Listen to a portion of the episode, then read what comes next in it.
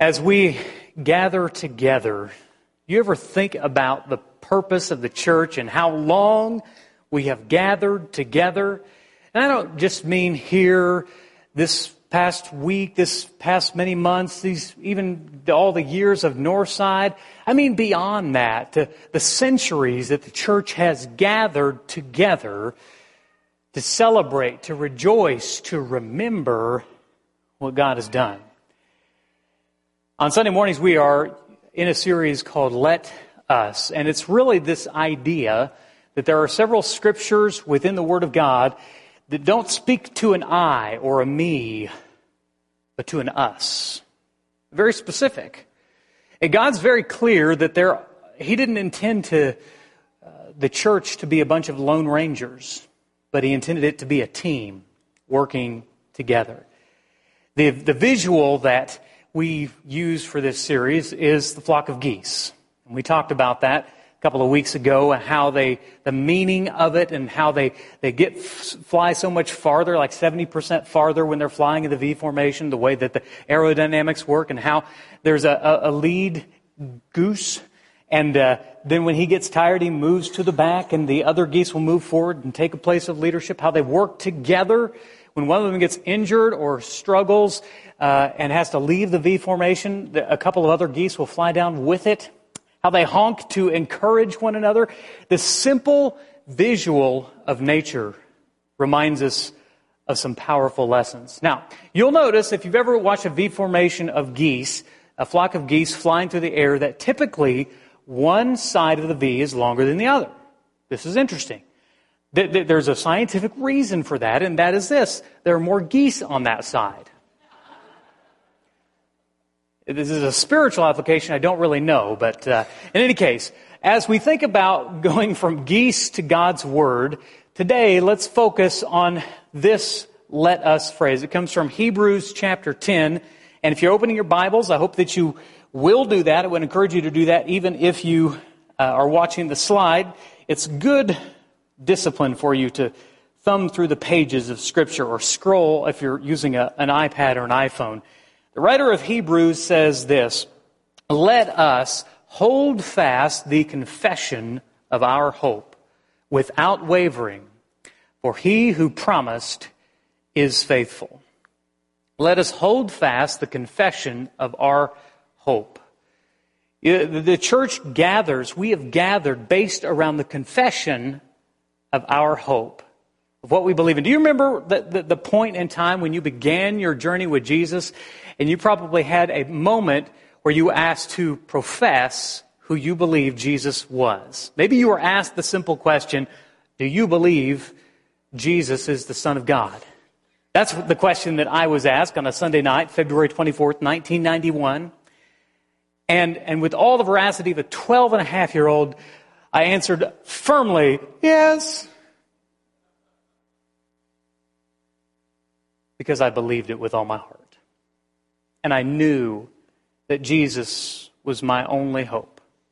And, and at 12 and a half, I didn't fully understand it. I didn't fully comprehend it. I, to me, quite honestly, grace seemed too good to be true. You mean that, that I could be forgiven of all of the things that I've done wrong and all of the things that I will do that are wrong? How can that happen? Because of Jesus the Christ. Do you believe that He died for your sins? Yes, I do. And are you willing to make Him Lord of your life? Yes, I am. Where was that for you? Do you remember that day?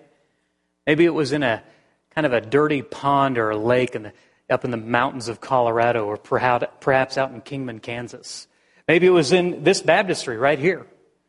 Uh, perhaps it was down here on the front row. You have to follow me, guys. I'm moving now. I'm moving. Move the camera. Maybe it was right here on this front row, right? And, and, you came down with all of the trepidation, trepidation, and maybe your mom or your dad or your grandparents or your prayer pal were there. And, and, they were singing this song, and you were, you were talking with an elder, but you didn't know what he was saying. And, and, and then there came the time, and they took the mic, and they asked you the question. And it was Brian Middleton Do you believe that Jesus is the Son of God? And of course, you have no other option but to answer yes. Where was that for you? Can you take just a moment and close your eyes? Some of you are already there. I appreciate that. Close your eyes just for a moment and go back to that moment of your confession. Of your profession that Jesus is the Christ.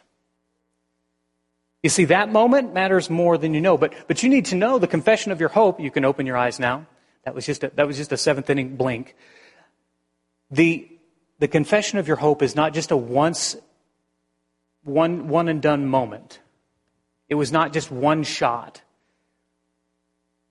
Jesus intended that to be an ongoing conversation. We're going to look at a couple of examples of the good confession.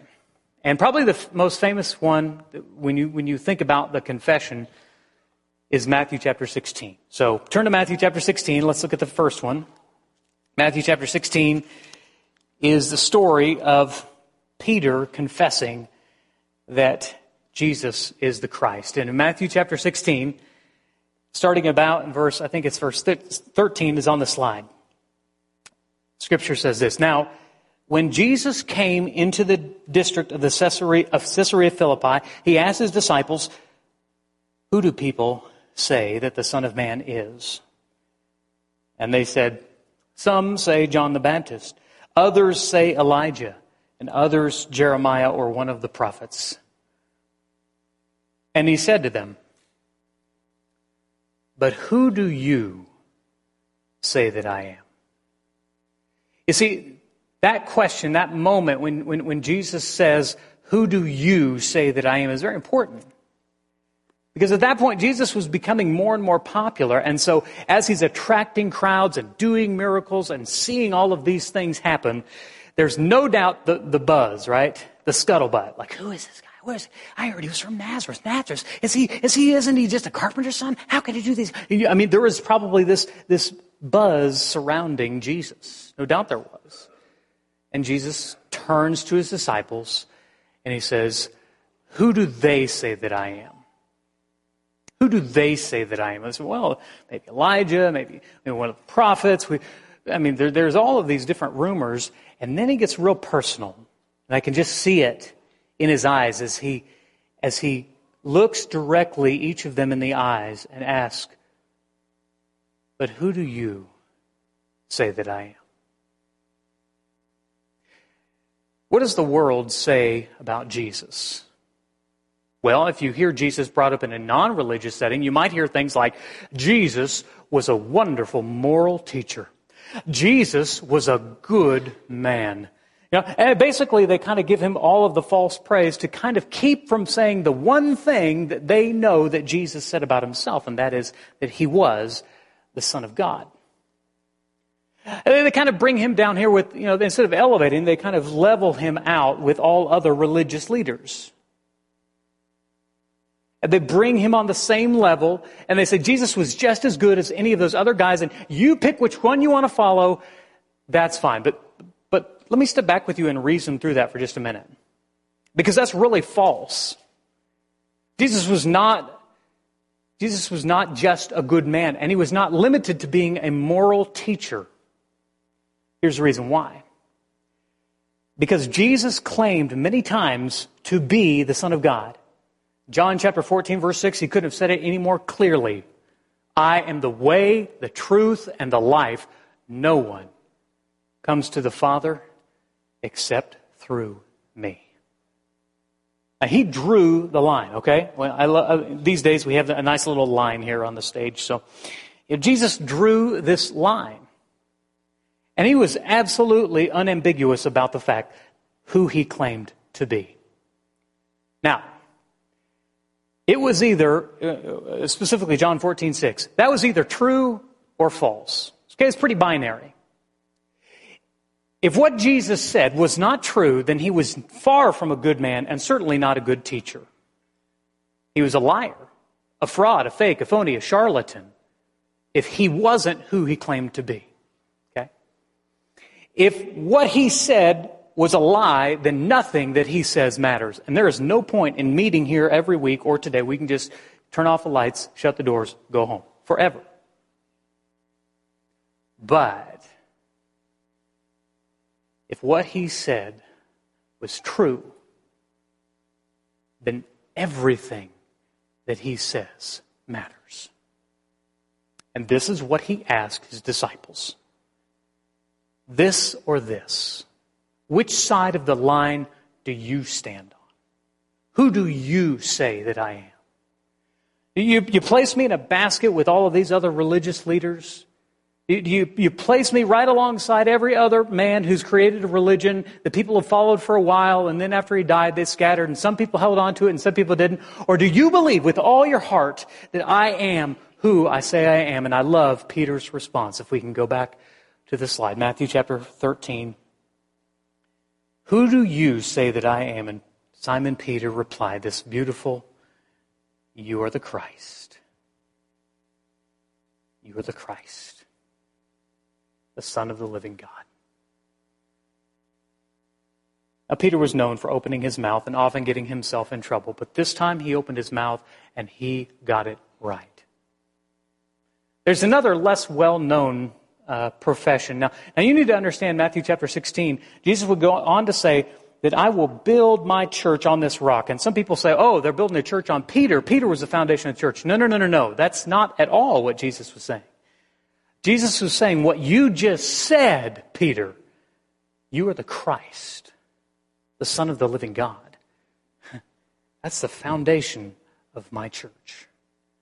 It will be the, the hope. Every person, every tribe, every language, every, every time of people that will gather together around me will be gathered around that common belief, that common profession that Jesus is Lord.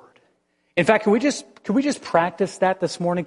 Go ahead, stand up for just a minute.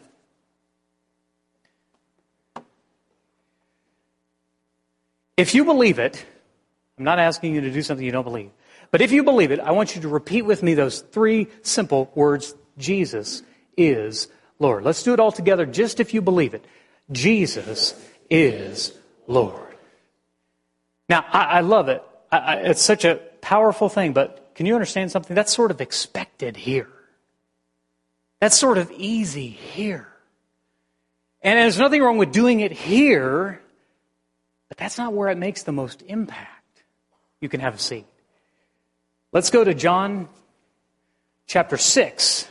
One of my, personally, one of my, my favorite profession of Peter. John chapter 6, verse 66, is the saddest verse in the Bible my, in my opinion. Saddest verse in the Bible, John chapter 6, verse 66, and that's where we're going to start. The context here is that Jesus had done a miracle, right? He had fed 5,000, and they were just enamored that he could do this. And they began to see in Jesus not just a good man, not just a moral teacher, but someone who could actually overthrow Rome. They thought he was the, the long awaited king, and he was, but just not the kind that they imagined. And so they began to get rally around this guy who thought, they thought was going to throw off the yoke of Rome. Right? Because if you do these kind of miracles, there's no stopping you. Now, Jesus begins to amass a crowd, and so then he begins to teach about the necessity of consuming his body and his blood. Talking about the, the, the Lord's Supper. Of course, they didn't understand that. They, they took it to mean that he was teaching cannibalism. And so this is where we jump into the scripture, John chapter 6, verse 66. After this, his disciples turned back and no longer followed him, no longer walked with him. And so Jesus said to the twelve, and this is another powerful question Do you want to go away as well? Imagine, picture this moment, right? A crowd of thousands upon thousands of people, and they are all doing this. Ah. They're all walking away from Jesus. Now, in that moment, when you've got thousands of people walking away from you, there's a lot of pressure on these guys. And Jesus says, Do you want to go? You too? And Peter again gets it right. Lord, to whom shall we go? You have the words of eternal life. We have believed and have come to know that you are the Holy One of God. Jesus, uh, Peter didn't just know that Peter, that Peter didn't just know that Jesus was the only One of God, the Holy One of God. He knew that Jesus was his only hope from God. Do you realize that? Or is Jesus kind of just something you bring alongside into every other part of your life? Or is Jesus your only hope? If you believe that and you've professed that, you may say, well, hey, I, am good. Okay? Well, the challenge here is that starting is easy. Starting anything is easy. Okay?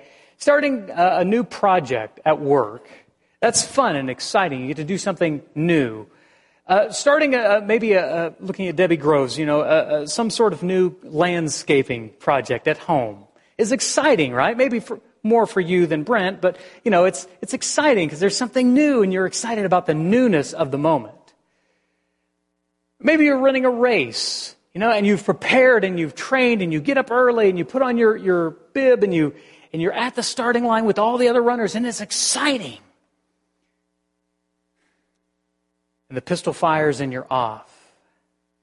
But the challenge with any of those things is not the start, but the middle. The point between starting and finishing is always the hardest part, right? You think about, uh, I'll pick the, I'll pick the one of, of the race, okay? You think about a race and you're here and you're starting and you're, you're, you're poised and you're ready to go you can tell I don't run very much because this is my runner's pose. But anyway, you're at the starting line and the pistol fires and you're off, right? And you're, you're, you're running with enthusiasm and speed.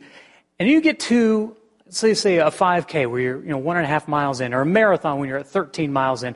And you're at this point where you're far enough away from the beginning that it's no longer exciting. And you're far away from, enough away from the finish that you're not sure you're going to make it. Runners call this the wall, right? And it's not a physical limitation, it's a mental thing, right?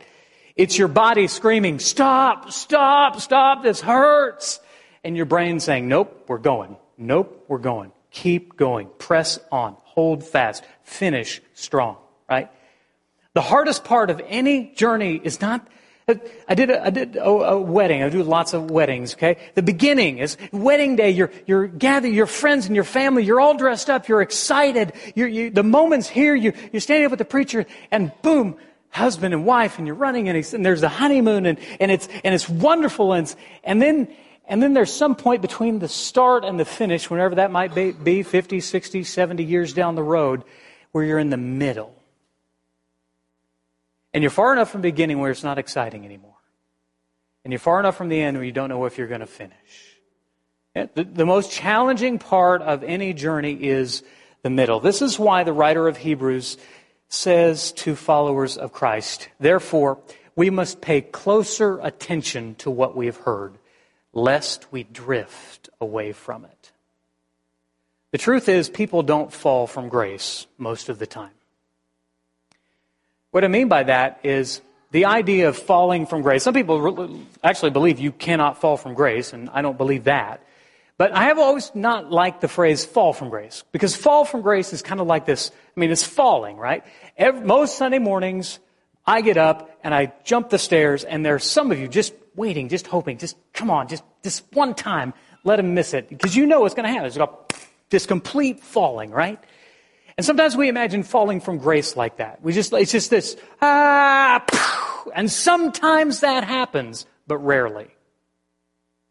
Often, people, instead of falling from grace, they drift from it.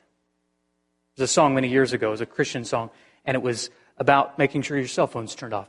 And then it, the, the song was about this idea of a slow fade, right? Like it doesn't just happen immediately and dramatically and powerfully. It's like one Sunday, I stopped seeing that teenager come to youth group stuff. And then another Sunday. And then they didn't show up to the Devo. And then it was not going to camp. And it was just, just like what's happening on your screen, just this slow fade. No, don't, don't, don't catch up to me. it's a slow fade, right? It's gone. People don't often fall from grace, they often drift from it. And so in the middle of our journey with Christ, we got to pay closer attention. We got to lean in. We got to be engaged in the process. And that's probably the, the most dangerous part for us in Christ is that we're so, so far from that moment. Remember when you went into the water? Remember how excited you were? And you came off, maybe if you were here and you came down that ramp and, and you were soaked to the bone and, and you had your towel around you and people were hugging you and your family and friends and people you didn't even know and everybody was congratulating you. People were praying with you and it was exciting and you went home and you were exhilarated and you're thinking, man, what's next? And you're just excited. Maybe you're reading the word and you're praying. You're, you're totally engaged in it. And then after a while, you're in the middle.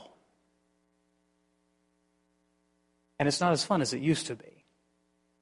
You're not as engaged as you used to be. And the finish line seems so far away. So we got to be careful. We got to be careful when we're in the middle that we lean into it even more, that we focus even more.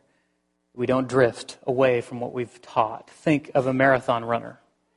The Hebrew writer uses this picture in Hebrews chapter 12. Hebrews chapter 12. Therefore, since we are surrounded by such a great cloud of witnesses, let us lay aside every weight and sin which clings so closely, and let us run with endurance the race that is set before us, looking to Jesus, founder and perfecter of our faith, who for the joy set before him endured the cross, despising the shame, and is seated at the right hand of God. The middle is where you're most likely to quit. The middle is where you're most likely to slowly fade away into the background. Especially these days. I mean, quite honestly, it is easy to be disengaged, but it's even easier these days. You got to work to be engaged, right? Because we're not seeing each other as often. And when we do see each other, it's all, it's all distance and it's weird and it's, you know, and, and when you're watching online, it's like it's easy to get distracted. Maybe right now you're thinking, man, I'm, I'm just not engaged. It's so easy to get distracted and discouraged. And Scripture pleads with us, pleads with us to push through. That's the only way through the middle. That's the only way through the middle is to push through. You don't want to turn back. And, and you can only push so far forward. You just got to push through.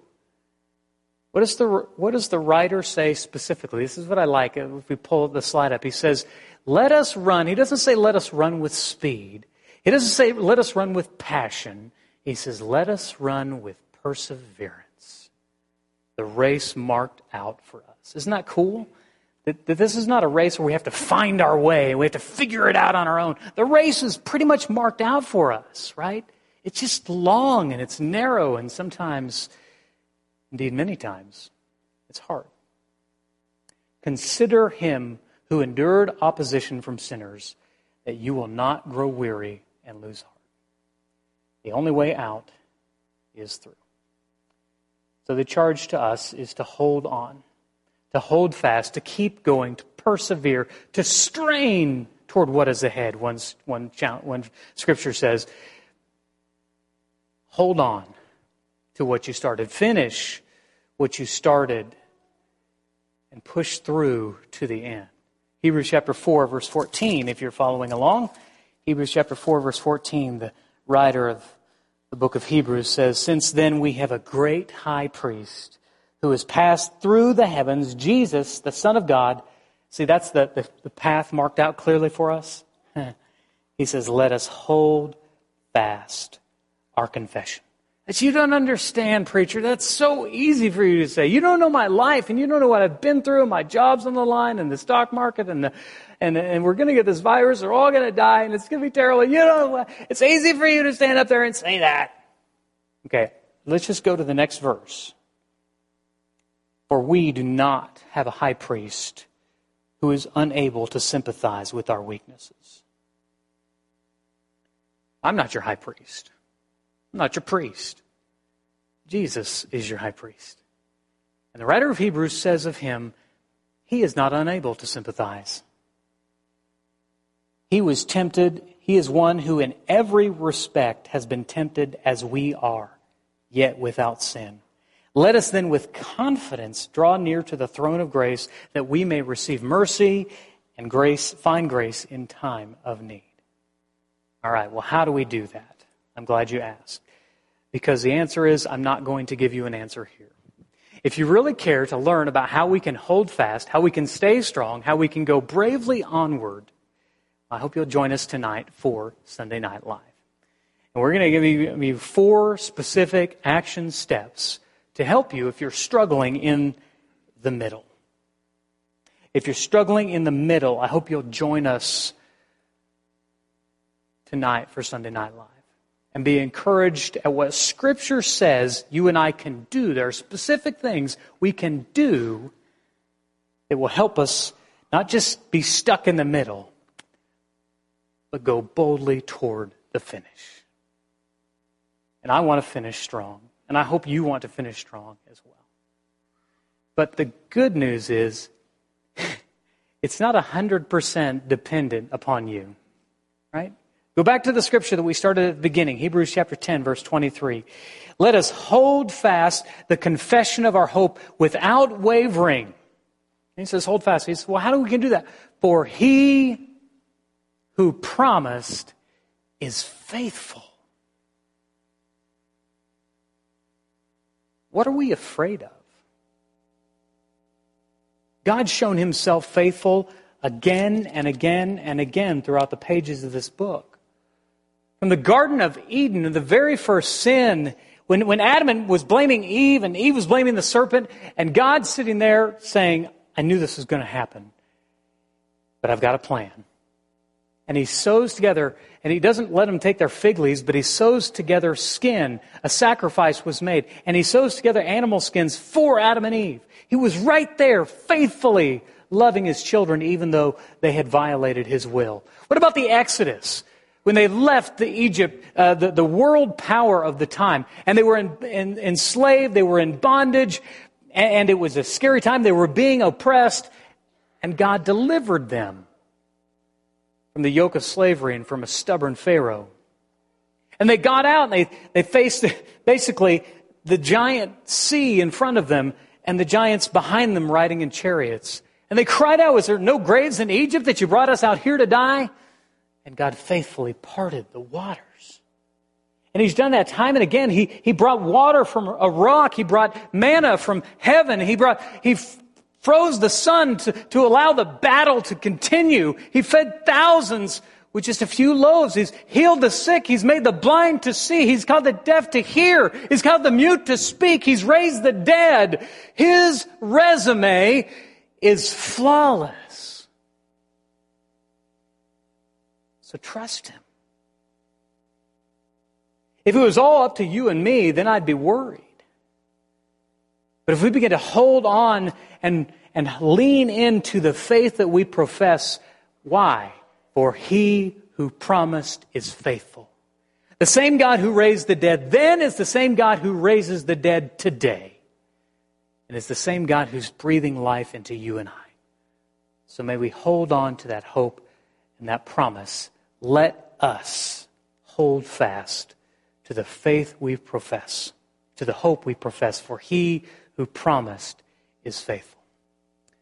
This morning, as we often do, we offer uh, the opportunity to respond. Maybe this morning, as we stood and proclaimed that Jesus is Lord, and you thought, well, I've never really done that. I'm not really sure I believe that. Or, or maybe you've been taught that all you have to do is pray a sinner's prayer and invite Jesus into your heart. Unfortunately, I can't point to any verse in the Bible that commands you to do that. But if you believe that Jesus is Lord and you're willing to make that profession with your mouth, and to be buried with him in the waters of baptism and to begin that race, that exciting, wonderful, monumental race of faith. We bid you come and do so this morning. If, you, if you'd like to do that, we're going to sing a song in just a minute. You, as we stand, you can go to the back. One of our shepherds will be right here in the middle waiting for you. If you'd like to respond, if you need to respond to the gospel, no better time than this morning. But maybe you need Maybe you need to repent. Maybe you've got some spiritual things you're struggling. Maybe you're stuck right here in the middle and you're really struggling. and you'd like our shepherds to pray with you and for you, well, they'll be glad to do that. If there is a, a need this morning, don't sit. Stand and move and do something about it. Let's, let's together stand and